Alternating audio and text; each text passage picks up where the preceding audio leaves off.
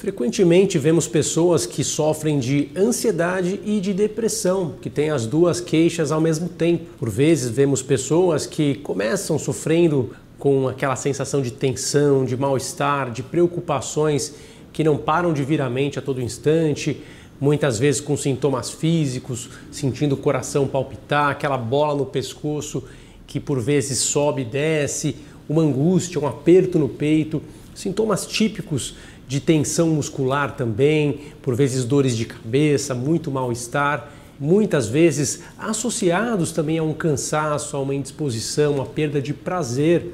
Por vezes a gente vê pessoas que tinham quadros de pânico, de ansiedade generalizada e que com o desenrolar dos sintomas, uma evolução crônica muito arrastada, muito sofrimento, essas pessoas acabam até mesmo entrando numa depressão e essa depressão ela é diagnosticada também com perda de prazer, aquele choro que não para, aquela sensação de melancolia, como se não conseguisse em nenhum momento afastar a tristeza ou se sentisse sempre com um pensamento muito vagaroso, muito lentificado, a pessoa se sente é, incapaz de realizar tudo aquilo que ela fazia, começa a ter ideias de culpa, sintomas típicos de depressão e que por vezes são agrupados a um diagnóstico anterior de ansiedade, né? Então, uma pessoa que tem TAG, transtorno de ansiedade generalizada, passa a ter um transtorno depressivo maior também associado, uma pessoa que tem síndrome do pânico passa ali a ter um quadro de depressão maior também, um episódio depressivo. Mas há sim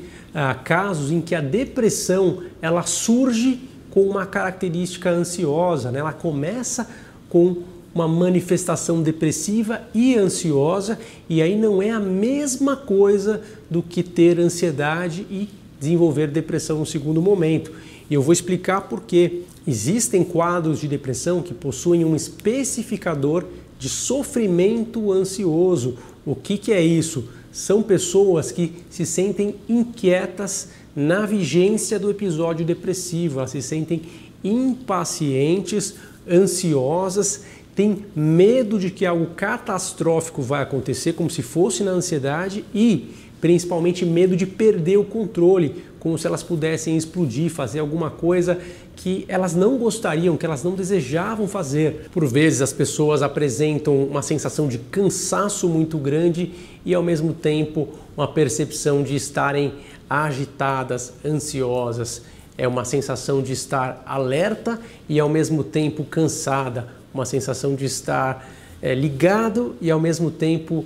sem força, algo que muitas vezes traz mais sofrimento do que apenas a tristeza, a lentificação, que seria o mais esperado numa depressão mais típica. No entanto, claro que esse é um diagnóstico bastante difícil e que também precisa ser diferenciado de depressão bipolar, né? A depressão com as fases de mania, de depressão, de hipomania, ou até o episódio misto, que é ainda mais difícil de ser diferenciado. Mais difícil ainda é o diagnóstico quando você imagina que a pessoa que tem depressão ansiosa também pode ter aceleração psicomotora, ou seja, movimentar o tronco de maneira repetitiva, movimentos com as mãos, movimentos é, com a cabeça, várias e várias vezes sem objetivo, e isso tende a mimetizar uma agitação psicomotora. Acredita-se até que essa depressão ela esteja próxima da depressão bipolar, que esteja num espectro dimensional, né, que não sejam ali categorias totalmente separadas, mas que exista uma correlação entre elas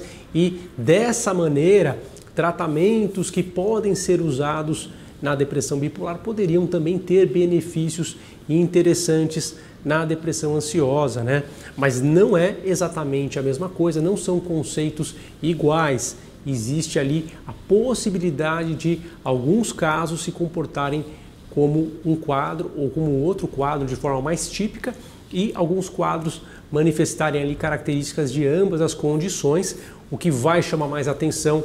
na depressão bipolar, no episódio misto, que são pessoas que tiveram histórico de mania, euforia, grandiosidade, tiveram histórico de aceleração com aumento da energia, da confiança, episódios prévios de hipomania vão fazer com que este quadro seja mais interpretado no contexto de depressão bipolar, já uma depressão que emerge dessa forma com ansiedade, com preocupação, com medo é, de perder o controle, pensamentos catastróficos, ela não é necessariamente uma depressão bipolar, ela tem características que se assemelham por conta da certa agitação, da certa aceleração que pode existir, mas que não chega a ser aquela aceleração maniforme ou de hipomania, né, aquele pensamento acelerado de fato que ocorre nestes quadros. A depressão ansiosa ela tem um tratamento mais difícil, são quadros que podem ser mais refratários. Alguns antidepressivos não vão tão bem na depressão ansiosa, porque podem até aumentar a inquietação, a agitação. Por vezes, remédios ansiolíticos no início do tratamento são muito importantes para que a pessoa tolere a ação do antidepressivo e frequentemente são pacientes que precisam ser tratados com combinações, com associações. Aí você imagina medicamentos até mesmo off-label que em alguns quadros podem ser utilizados, aquele que não é usado da maneira mais convencional possível o tratamento, mas de acordo com alguns estudos para populações mais específicas, né? E aí você vê a lamotrigina, que é um remédio que tem que ser usado com muito cuidado, você vê remédios como aripiprazol, como quetiapina, como brexpiprazol, medicamentos estabilizadores de humor, muitas vezes podem ser utilizados também, medicações que têm ação na ansiedade, principalmente antidepressivos que possam ter uma ação mais robusta no sintoma ansioso, ainda que o tratamento tenha que ser individualizado, a gente entender a resposta de cada paciente, por vezes aquela dose da bula que a gente esperaria numa depressão uh, que não tenha o sintoma ansioso, de fato não responde tão bem, o paciente acaba tendo efeitos colaterais, acaba não tolerando a evolução do quadro à medida que o remédio começa a estimular. Então a gente tem que ter muito cuidado na escolha da medicação, lembrar que o remédio pode influenciar, inclusive alguns aspectos de personalidade, de temperamento. Então a gente precisa pensar um pouco na questão da impulsividade, se são pacientes mais obsessivos. Isso tudo pode até ajudar a gente a prever um pouco do perfil de medicamento que vai ser mais interessante para aquele paciente. Muitas vezes tem comorbidades também que podem ser atendidas de acordo com aquele antidepressivo. Então a escolha do antidepressivo ela precisa pensar uma conjunção de fatores que irão beneficiar o paciente para que você maximize a chance de sucesso. Né? Isso passa por personalidade, passa pelo peso do indivíduo, pelo gênero, se homem, mulher, vai influenciar sim o diagnóstico primário, se é uma depressão ansiosa ou se é uma ansiedade que depois evoluiu para uma depressão.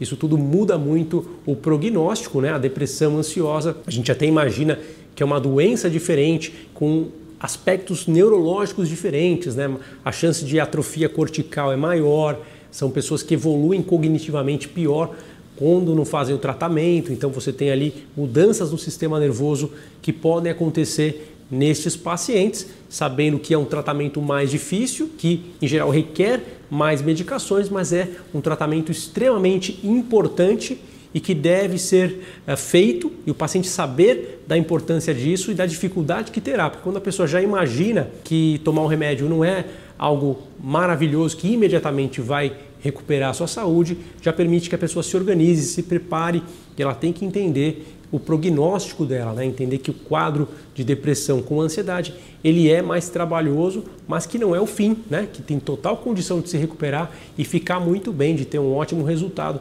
como muitos pacientes têm, às vezes necessário a combinação de algumas medicações para que você tenha o efeito desejado naquele quadro clínico e tenha aí um bom prognóstico. No consultório, a maioria dos meus pacientes já passaram por diversos médicos, por diversos psiquiatras e chegam até mim para serem avaliados casos que não evoluíram bem com uma série de tratamentos, estão ali buscando uma solução, buscando uma correção num tratamento que não caminha bem e aí a gente precisa ser muito criterioso e buscar de fato qual o diagnóstico original. Por vezes, pacientes que já passaram por diversos médicos olham só para o momento presente para fazer o diagnóstico e a gente precisa pesquisar ativamente qual é o caso. A depressão ansiosa não é a mesma coisa que um quadro de ansiedade, um transtorno de ansiedade que depois manifestou uma depressão são quadros diferentes e a gente precisa ter muito cuidado, especialmente os médicos que trabalham em hospitais terciários, quaternários,